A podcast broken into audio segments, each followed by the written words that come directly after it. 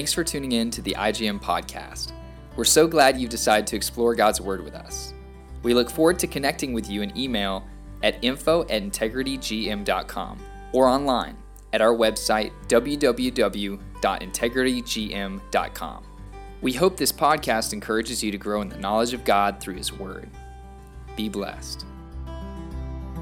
Greetings to everyone and blessings in the name of Yeshua the Messiah, in the name of Jesus the Christ. Today we're going to be looking at chapter 3 of Jacob, of James. We're going to be looking at this whole chapter and see what God is saying through Jacob. Sometimes we pronounce his name James to the 12 tribes scattered abroad. He is writing as a Jewish man that believes in Jesus as the Messiah, who is his half brother. And he's writing to Jews that have been scattered. And I believe that this is happening after Acts chapter 8, when the church in Jerusalem was persecuted and they started going after believers and it says in Acts chapter 8, and Yoni is in the studio with me again today, and he read this two podcasts ago. He read how these believers were scattered and they went to the region of Judea and Samaria, but where they went, they went preaching the word of God. And the book of Acts is 30 to 35 years of the acts of the Holy Spirit and how the Holy Spirit is using everyone, not just the apostles, not just the deacons that were chosen in Jerusalem, but He's using everybody that that God is using to bring forth this great commission to go into all the world, from Jerusalem, Judea, Samaria, and to the ends of the earth. Shortly after that persecution, the apostles started to filter out of Jerusalem. Initially, they stayed in the city. But later on in the book of Acts, we see them going out, and historically, we see them going out and taking this gospel to Jews and to Gentiles as well. Jacob stays in the city of Jerusalem. Josephus writes about Jacob. Jacob becomes a very important person within the early church. In fact, when we get to Acts chapter 15, he is actually the person leading the council, not Peter, not Paul, not Barnabas. It is actually Jacob who is the one that makes the final decision. And so we look at this important figure, Jacob, who is mentioned by the early church fathers several occasions as the author of this letter, as he's taking and writing to the 12 tribes scattered abroad who are believers, and they were scattered because of this persecution in Jerusalem. And he begins with Count it all joy when you encounter various trials and tribulations. And he starts speaking to these persecuted Jewish believers. Now, again, I want to remind you this is probably before the time frame that the term Christian is even being used to describe these Jewish believers. That doesn't happen until Acts chapter 11. It was at Antioch that the disciples were first called Christians. And I'm going to explain again because the anointed one in the Greek language is Christ. In the Hebrew language, it's Messiah. And at Antioch, historically, we know they were, it was a mocking term that the people outside of the assembly were calling these people that believe in the anointed one, the Christ, they were calling them Christians. He's writing to Jews that believe in Yeshua, probably before the time of Christian, the name Christian becoming popular or even being used for Jewish believers. They were known as Jews who followed the way. They were known as Galileans. Historically, they were known as Nazarenes because Yeshua was from Nazareth. And they were being persecuted because of their faith in Jesus. And now James is writing to them and he's not writing to them a sympathy letter. Mm-hmm. He's writing to them to get strong mm-hmm. and look at your personal conduct. Chapter 1, chapter 2, in these two chapters, look at how much of the material is written to a persecuted assembly, church, that's being scattered about getting things right within your own heart, getting the right mentality of how you need to think, not compromising your walk with the Lord, not showing favoritism for people that are wealthy over those that are poor. He's really focusing on them and not their outward circumstances, but their inward life and walk with the Lord that reflects upon how that they live. And we're going to see this in chapter 3. Now, again, I mentioned that Yoni is in the studio with me. And again, it's a joy that I can have him here today. And Yoni, are you ready for this today? I'm, I'm, I'm excited to get into this together. and I want to look at it, and I want us to look at it not just skimming over things, but I want us to look at really from original intent what Jacob is saying to these persecuted believers. And I want to start in verse 1. Let not many of you become teachers, my brethren, knowing that as such we will incur a stricter judgment. And I want to stop there with this first statement because it is so relevant for the Western culture today, especially here in America, where we're speaking from this nation.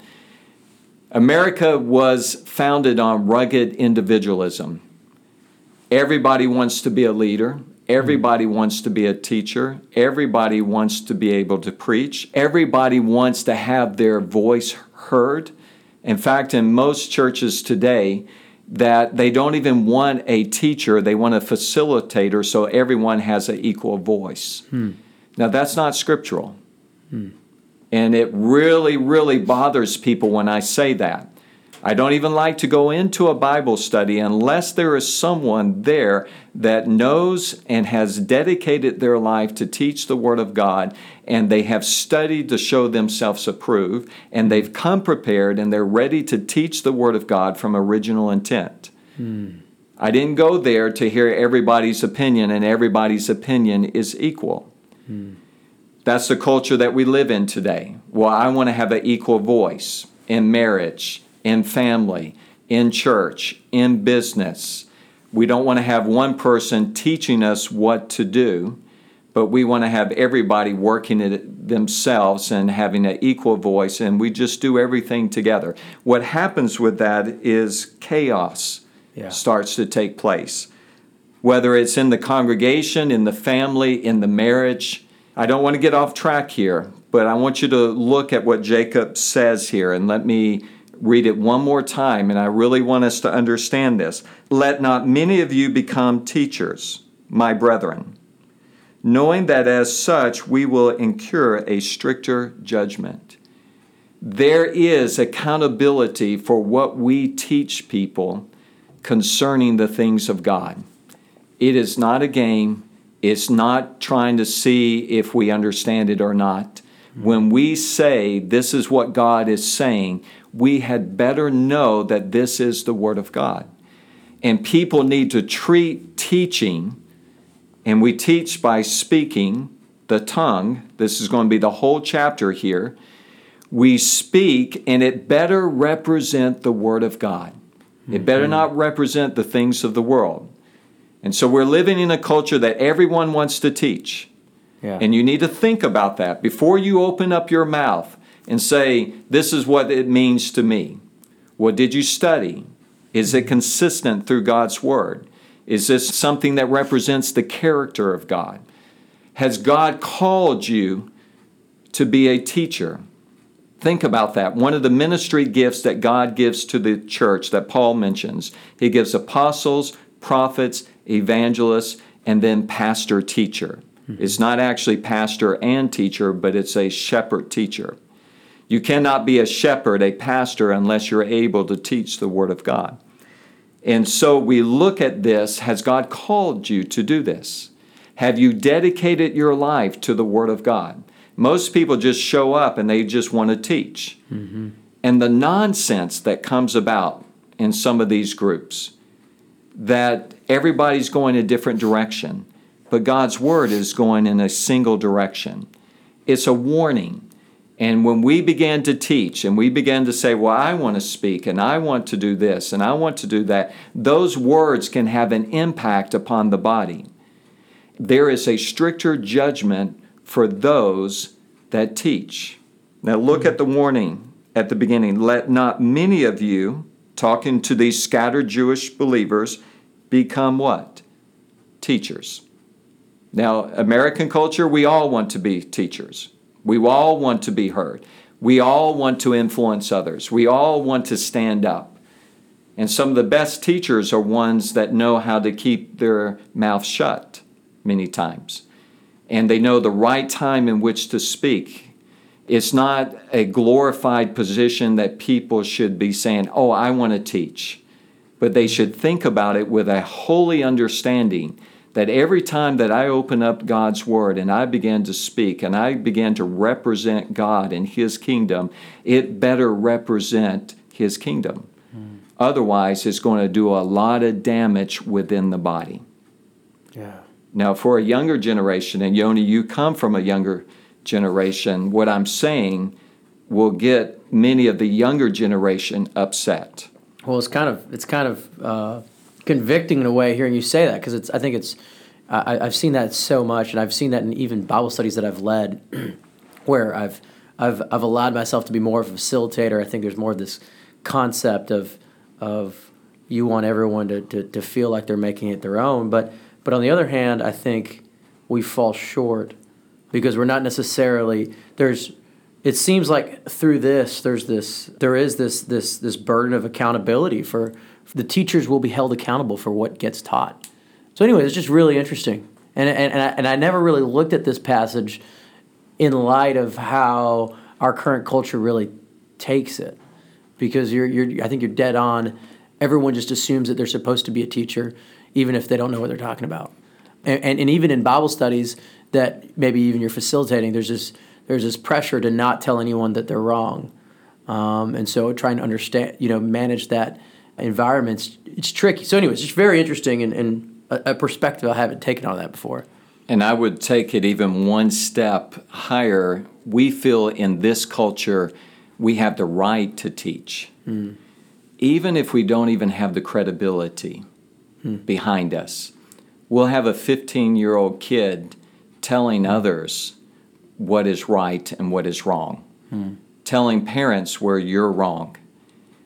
And we see this uh, magnified when you get into media today within Western culture that the kids are always right hmm. over the mom, the mom is always right over the father. Anybody can speak, and we have a right to speak. I praise God we live in a culture that we have a right to speak. That doesn't mean what I speak is good stuff. Yeah. So within the body, many people do not see this third chapter. And remember, there's not a true chapter here, that's added later, in the context of teaching within the body. Mm-hmm. We always see this as just however we use the tongue. The opening statement here is a warning for those who teach. How do we teach? We have to speak. What do we use to speak? It is our tongue. Mm-hmm. And if our tongue is not representing God, it can do a lot of destruction. And that's what we're seeing many times as the wrong person comes into a congregation, part of a body, and they're given the avenue to teach. They do not have that calling. They haven't dedicated their lives to the Word of God. They're not serious about it. They do not walk humbly before God. There's an arrogance and there's pridefulness within their lives, and you watch the damage that takes place within that congregation. Hmm. So, this is the context, the flow of thought. Let me read well, verse 1 one more time, but go ahead, Yoni. I was going to say, I think there's also kind of a neat second side to this that I think is an assumption that I think we maybe we in the Western church, but maybe in the younger church as well, we assume that the only way to really share your faith or to really live out your faith is as a teacher and this kind of also flies in the face of that. You know, it's you know you think. Uh, you know, you graduate high school. What's next? I guess college is next. And what's next? You do that, and so you, we we tend to think that you become a Christian. Oh, what's next? Well, you become a teacher of Christ. But but this is clearly shows that that's not true. There's there's there's different many different ways that we can live out our faith. Teaching is just a small subset of that. And and and and I guess because otherwise he'd be saying I don't want any of you to advance in your faith. And that's not what he's saying. Yes, I, I agree with you. And we see the ultimate expression of our faith as, oh, I'm teaching something. Yeah. Sometimes. We should see the ultimate expression of our faith through how we live for God. Mm. And we are teaching by the way that we live. Yeah. Here we're teaching in the context of our, our tongue, speaking. Mm. here. And he's bringing a warning from the very beginning. There's a greater judgment for those that teach. So you better take it serious because your tongue can do a lot of destruction. Yeah. And I, I agree with you fully. It's not the greatest expression. It's not something that everybody should be teaching. Mm-hmm. They need to have credibility in their own life. They need to have studied they need to have a life that is lived for God, mm-hmm. that's living within inside of them, that when they speak the words, it's not just a class, but it's a reflection of what God is doing in their lives, and the principles of God's word are evident, and the fruit of the Spirit is there within their lives. And it's also one of the ministry gifts that God gives to the church. He called some, not all, to be apostles not everybody's apostles. He called some to be prophets, some to be evangelists, mm-hmm. some to be pastor teachers. And I'll be very direct with you. I go into congregation after congregation and I sit within small groups or even within services. And it's very hard today in a Western culture to find someone that is really, really teaching God's Word. Mm-hmm. So we've got to take it more seriously than we're taking it right now. I think it's coming out of a flippant culture that everybody can teach. And so everyone's going to try to develop a sermon, rhyming words, or whatever it is, acronyms, whatever is going on. And we need people that can teach the principles of God's Word. So, a strict warning at the beginning as he starts talking about the tongue. Let's continue. For we all stumble in many ways. If anyone does not stumble in what he says, he is a perfect man, able to bridle the whole body as well. Now, if we put the bits into the horses' mouths so that they obey us, we direct the entire body as well. Look at the ships also, though they are so great and are driven by strong winds are still directed by a very small rudder wherever the inclination of the pilot desires. So also the tongue is a small part of the body, and yet it boasts of great things. See how great a forest is set aflame by such a small fire. And the tongue is a fire, the very world of iniquity. The tongue is set among our members as that which defiles the entire body, and sets on fire the course of our life, and is set on fire by Gehenna, by hell. For every species of beast and birds of reptiles and creatures of the sea is tamed and has been tamed by the human race, but no one can tame the tongue. It is a restless evil and full of deadly poison. With it we bless our Lord and Father, and with it we curse men who have been made in the likeness of God. From the same mouth come both blessing and cursing. My brethren, these things ought not to be this way. Does a fountain send out from the same opening both fresh and bitter water? Can a fig tree, my brethren, produce olives, or a vine produce figs? Nor can salt water produce fresh. Now, if we take mm. all of these statements from the first statement that he is making about not everyone should become teachers and that there's a stricter judgment for what we teach, we can make a good assumption that there are some things that are being taught within the body, within the body of the Messiah, within the church, that is causing problems, hmm. Dissensions, anger, not righteous anger, fighting, quarrels, and that's what we're going to deal with as we go on through the letter. Mm-hmm. There's selfish ambition that has developed and things like that, jealousy. And probably the root of it is coming by those that are teaching or a person that is teaching that is not teaching God's word. Mm-hmm. And it's setting the whole ship on fire and all the members of the body is being affected by this. Now, most people have looked at this chapter and they've never seen it in this way because they jump over this first statement and then they just move on to a different context. But it's a flow of thought about the tongue. and how it can set a whole forest on fire by just a little spark. Mm-hmm. And so, as we teach the Word of God, as we look at the Word of God, we have to be so careful of what we speak. Jacob is not talking about fear. God does not give us a spirit of fear, but of power, love, and a sound mind. Paul talks about that. But we need to be humble before our God.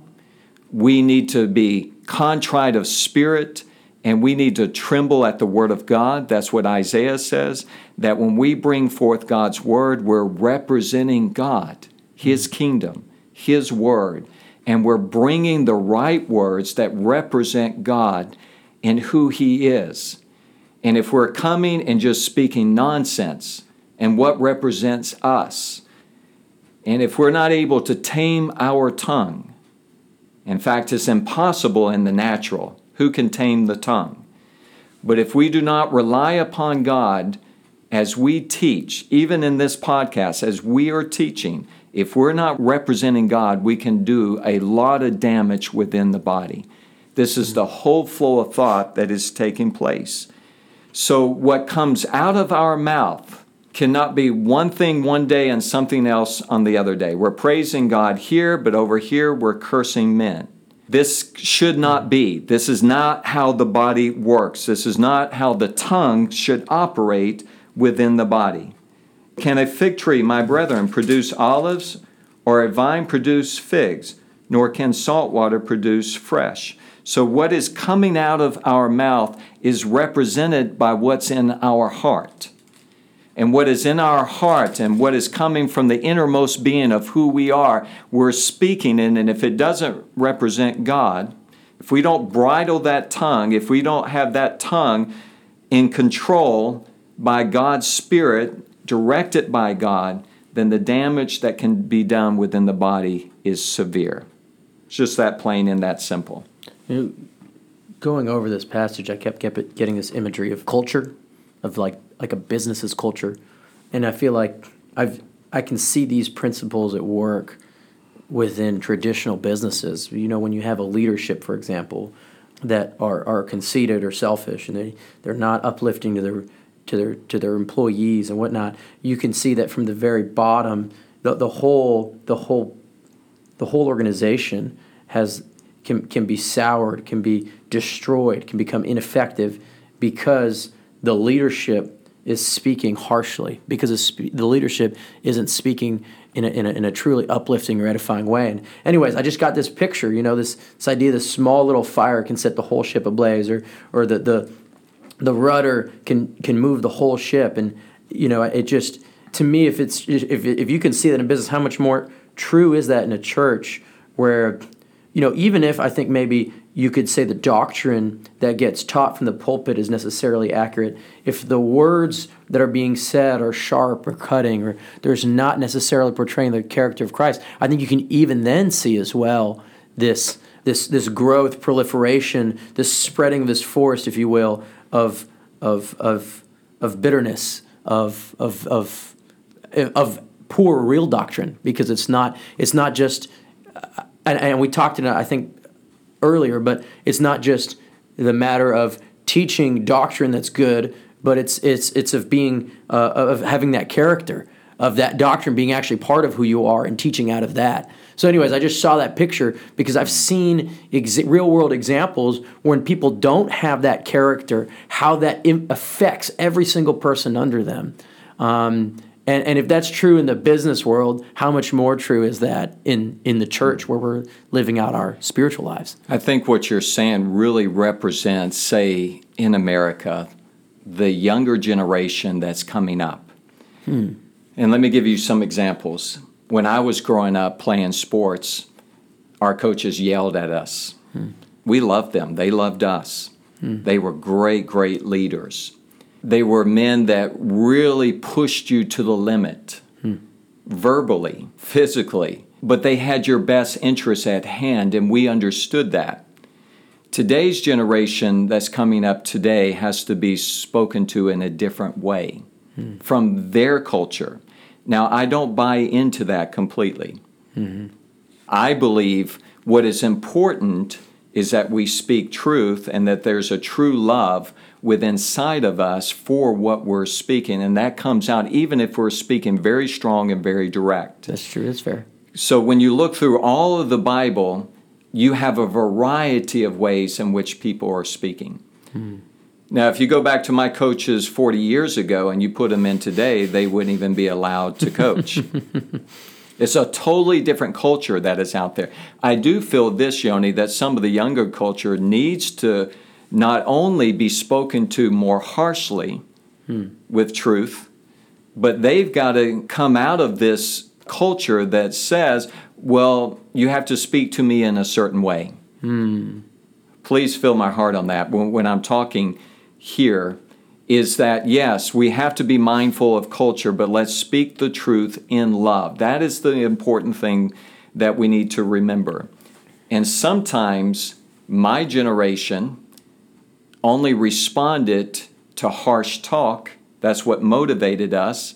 And your generation today, you have to speak in softness to really motivate them. If you speak harshly, they kind of shut down. Hmm. I call it, my wife and I call it, they look shell shocked. you know, like they just been hit and a bomb went off, you know, a few hundred yards away and they don't even know what's going on. And I've seen them close in. And I think both generations, what is important is speak the truth in love. God will use one individual to speak this way, another individual in this way. What is important is that we're speaking the truth in love. And that can come out in many dif- different ways and not be bound by our culture. That's what I'm getting to. Hmm. Not to be the younger generation, do not be bound and boxed into a culture that everybody has to speak to you softly. Hmm. You think John the Baptist spoke softly? Hmm. Do you think Jesus spoke softly all the time? Hmm. No, he didn't. So there's got to be the, the ability, even in my own life, if a person gets up and speaks and he doesn't speak with authority, what I understand authority to be, I kind of tune that person out. Hmm. And I've got to be willing to not be boxed into that. When it said Jesus spoke with authority, doesn't necessarily mean that he used a loud voice. It means he spoke without quoting scribes and rabbis from the past. Hmm. He didn't say, well, this is what Hillel said, or this is what Shammai said. He said, this is what God is saying. This is the Word of God. And he spoke with authority. Sometimes that was softly, sometimes that was harshly. Hmm. And so both of our cultures, I believe, doesn't need to be boxed in to a certain way. But you and I need to speak the truth in love. And what we speak needs to represent God. Now, when I follow through with this, and you look at chapter 4, and we're going to continue here, you'll see that this tongue that represents what we're speaking is a reflection of what God is doing within inside of us. And if we are not walking with God and we're teaching, then the body that needs to know the Word of God, needs to be directed in the right way as a community of faith. If we're teaching and it doesn't represent God, the, the problems that will come, whether they're teaching loudly, softly, trying to facilitate, whatever it is, it will bring about problems if we're not teaching truth. Mm-hmm. That's the main thing for me, teaching mm-hmm. the truth of God's Word. Mm-hmm. Now let's look at the rest of this chapter here. Who among you is wise and understanding? Now he's talking to, about Jewish people scattered abroad, believers.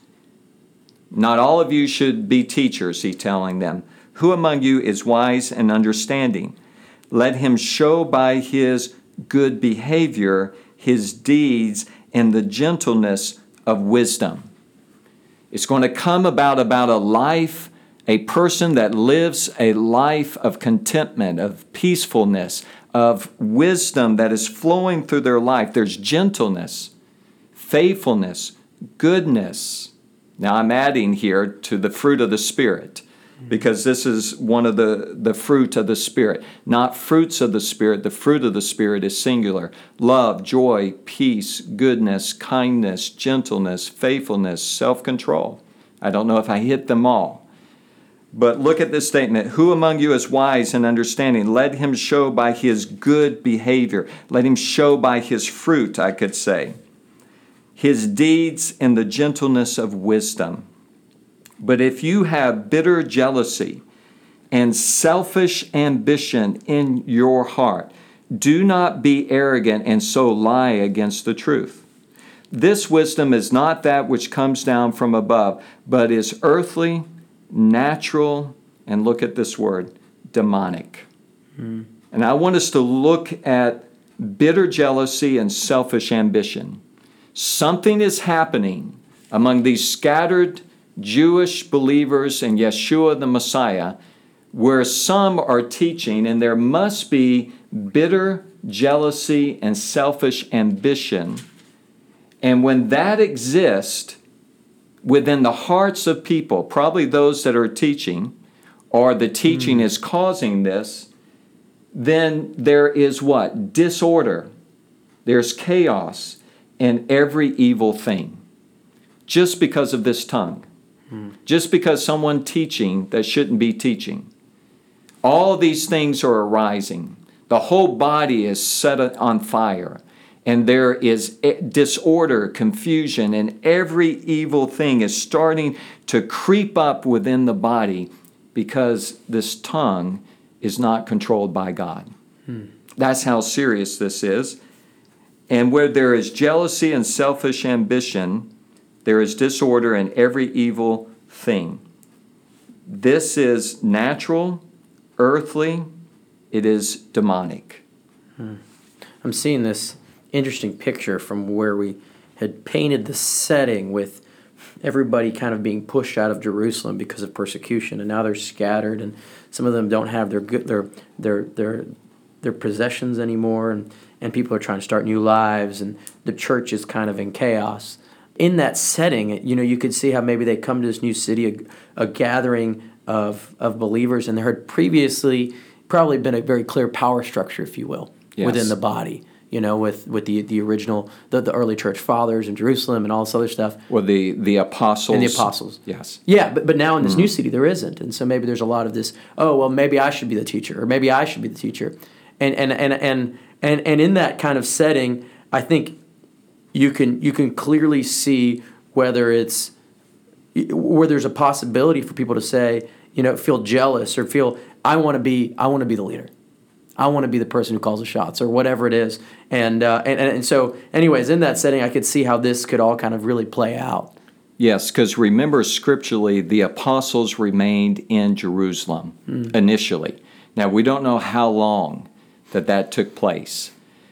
The one that's going after them is Shaul, Paul. Mm-hmm. And he's going after them to find them and to and to bring them back to Jerusalem and put them on trial. Mm. So I think you're exactly right historically. As you're looking at this picture, people are stepping up and saying this is what we should do and they're the ones wanting to lead and the ones wanting to teach and the ones that want to be the leaders and to guide. Mm-hmm. Every group's got to have a leader. Someone's mm-hmm. going to step up and start leading. And there's probably could be. I don't like to teach with assumptions, yeah. but there could be those fighting for the ability to lead. Yeah, and it almost seems like what what James or Jacob is saying here is check your heart, right? Should check to see if there's jealousy in there or bitter or, or some sort of ambition, very and much. not necessarily love that's leading you to do that. Yes, mm. check and see is there selfish ambition? Is there jealousy? If there is, then there's going to be chaos, disorder, and every evil thing. Mm. And when there is that selfish ambition and jealousy that's within a person or within the body, then it's going to be fleshly. Mm. It's going to be earthly. It's going to be demonic. This is not coming from God, but this is actually the spirit of the world that is coming forth, which is demonic mm-hmm. not representing God, and is taking hold of the body of the Messiah, and every evil thing is taking place mm. because of teaching, because of a person or persons getting up and teaching that should not be teaching. So it, it's not just going back what you said earlier. It's not just what we're saying, but it's where it's coming from. Mm-hmm. What is the motive? Hmm. And if the motive is not right, then what we're saying is going to be tainted with things that don't represent God. Mm-hmm. And it may start off with something little and grow into something big. Yeah. But one thing I think that we can assume that there is chaos and disorder that's happening because of teaching from a wrong motive. Mm-hmm. When we get into chapter 4, we're going to see this. Even in their prayer lives, some of you are praying and not receiving because you're asking with wrong motives. Mm. So Jacob is really again centering in on their personal behavior, but he's going a step further here and he's looking at what's causing the wrong behavior. You've got to look within inside of you. Hmm. Selfish ambition goes against everything that represents Yeshua the Messiah. He humbled himself even to the point of death, death on a cross everything about Yeshua's life was to deny himself, his rights, his authority. He is the Son of God, the Messiah, yet he came for the purpose to be bound and to be put on a cross as a substitutional sacrifice for our sins. How are we disciples of Yeshua? We deny ourselves, we take up our own cross, and we follow him. That's the first step of discipleship. That's not the end. That's what Jesus taught from the beginning. See, in our culture, they're starting to teach, well, let's just bring a non offensive message to people. Let's get them into the church. Let's not mm-hmm. preach heavy teaching or doctrine to them. Let's just love them, which is defined as tolerance. Bring them in, and slowly down the road, discipleship, they'll get less self centered and more Christ centered. The problem is, Jesus started that work from the beginning. You want to be my disciples, you want to follow me. Whoever does not hate his own father and mother and his, his children and his wife and even his own life, if he does not deny himself, take up his own cross, you cannot be my disciple. Amen. And so, what we're seeing here is in our culture, Western culture, evangelism and discipleship that's focused on the individual and it actually builds selfish ambition. Every song that we sing, every message that is preached, every small group which is taught, we don't want to offend them. We want to build them up. Build them up what? In which way? Build them up so they feel great about themselves. Build them up so they mm-hmm. can fulfill their destinies. Build them up so that they can have a greater career. Where God is saying, you need to die. Hmm. Jesus is saying, you need to die.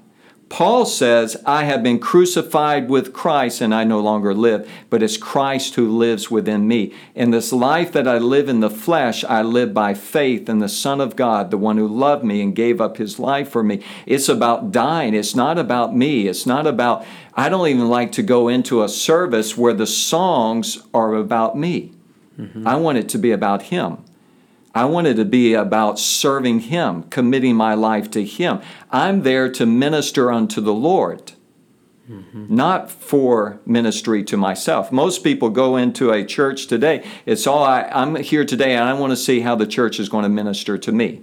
Yeah. Yoni, if you look back into the Word of God, everything in God's Word was about ministry unto God.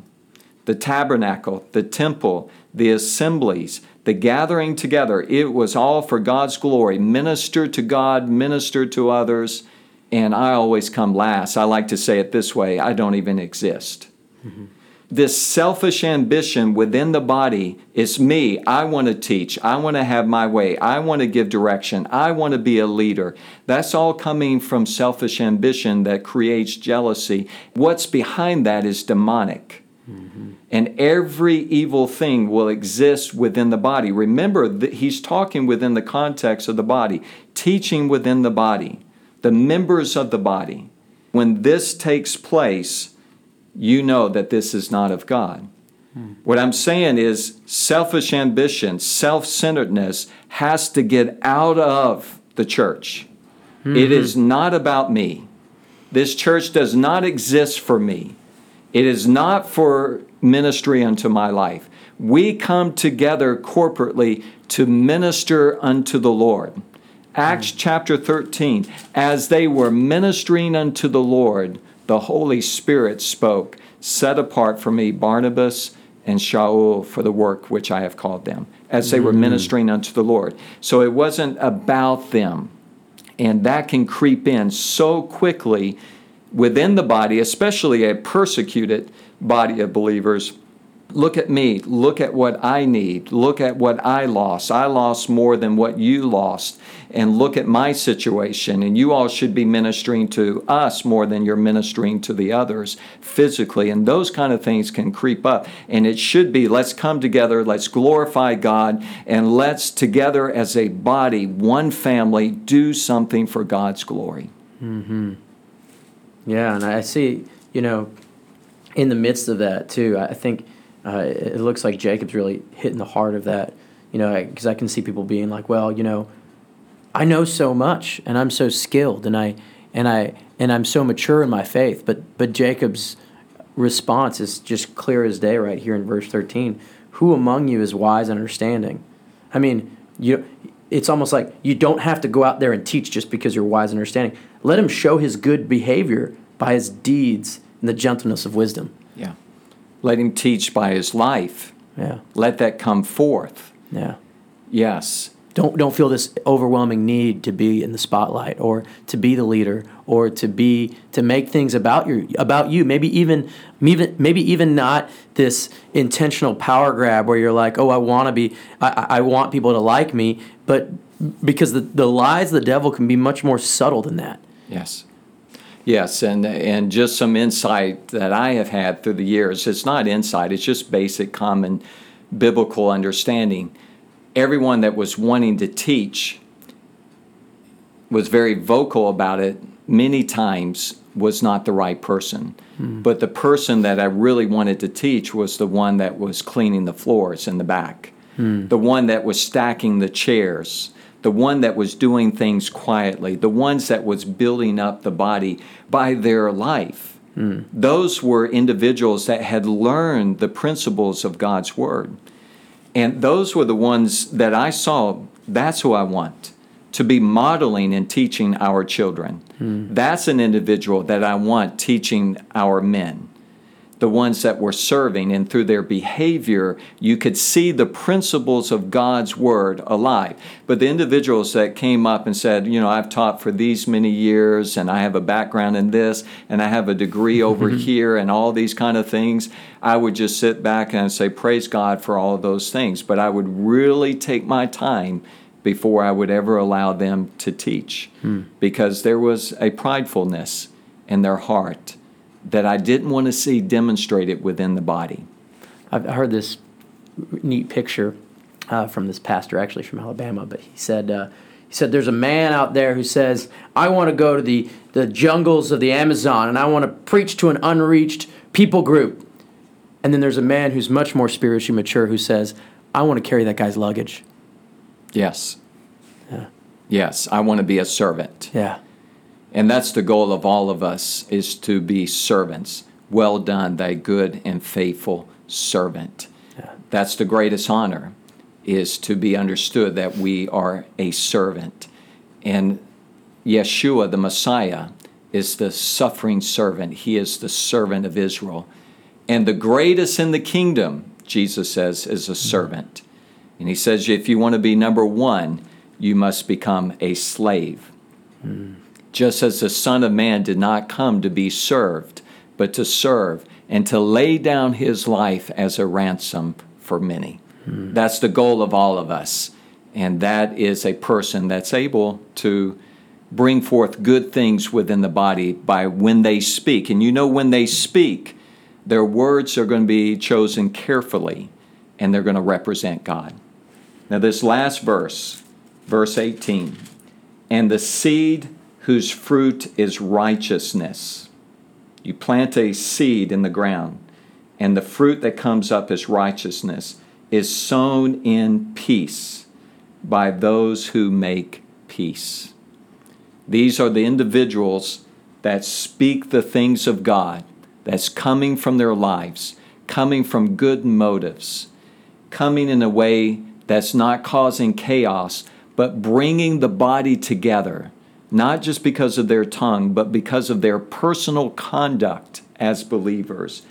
And it's bringing forth righteousness, right living, things that honor God and it is sown in peace by those who make peace. They are individuals that are not out for self glorification, not selfish ambition, but the peace of God is in their lives. The peace of God that they teach is coming forth within the body. And instead of disorder, you have order and you have unity in the body of Christ. Amen. I hope today that this word has challenged you. Let's pray. Heavenly Father, I pray that we will live lives that honor you, that your peace will abide within us at all times. God, take away selfish ambition and jealousy. And Lord, let us not be self centered, but let us be centered upon you through your Messiah. And Heavenly Father, let us deny ourselves, take up our own cross, and let us follow the way, the truth, and the life. Yeshua is the way, the truth, and the life. No one comes to you except through Him. Heavenly Father, let us be people that are gentle in spirit. Let us be individuals that when we speak, it's a reflection of our heart. And God, however you want to use us, use us. Use us for your glory. You are the potter, we are the clay. Mold us and shape within us something that is that glorifies you and, and brings forth the kingdom. Lord, we pray. And Heavenly Father, let us be a vessel willing to be used by you. Thank you, God, for your word. Thank you, Lord, for speaking to us today. In Yeshua's name we pray. Amen. If you'd like to learn more about IGM or have any questions about this podcast, feel free to reach out to us at info at integritygm.com and connect with us on Instagram at integrity underscore global and Facebook at Integrity Global Missions. If you like our podcast, please share it and leave a review. Thank you for listening. Have a blessed day.